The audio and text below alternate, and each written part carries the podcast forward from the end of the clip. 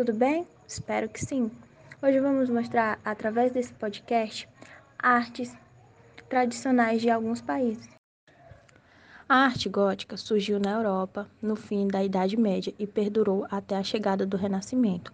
A arte gótica é uma arte religiosa usada nas igrejas. Suas principais características são as abóbadas ogivais, a verticalidade das obras, as gárgulas e os vitrais.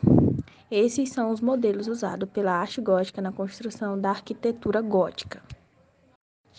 Também temos a arte islâmica, que surgiu após o nascimento de Maomé.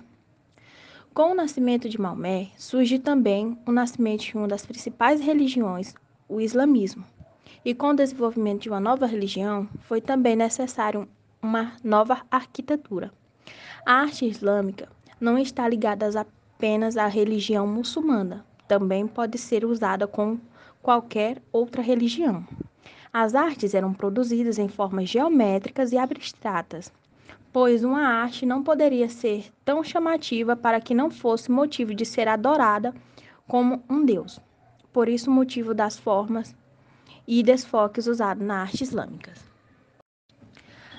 As diferenças entre essas duas artes religiosa, gótica e islâmica estão principalmente nas manifestações, pois a gótica tem estátuas, objetos religiosos, figuras, entre outros, para demonstrar os seus deuses. A religião islâmica tem apenas a arte e o livro sagrado que se chama Alcorão.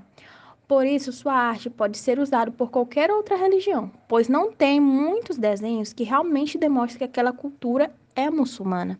É bem transparente a arte da religião muçulmana, que é a islâmica. A arte chinesa e japonesa. A arte chinesa é a corrente mais antiga do mundo e conta com uma história de mais de 3 mil anos. Ela é caracterizada pela serenidade e permanência das formas expressivas e pela rigidez de valores estéticos. A cultura chinesa procurou sempre, através de suas realizações artísticas, a harmonia com o universo. Assim como a arte chinesa, a japonesa se iguala a essa arte em relação à harmonia com o universo, país interior e exterior. Um exemplo de arte japonesa é o origami, que trabalha com dobradores de papel formando várias figuras de, em forma geométrica. E a arte chinesa trabalha mais com beleza estética. É, a, arte, a arte é bem complexa e são bem rígidos em relação à beleza dessas artes. Então é isso, pessoal. Obrigada por nos ouvir e esperamos vocês no próximo podcast.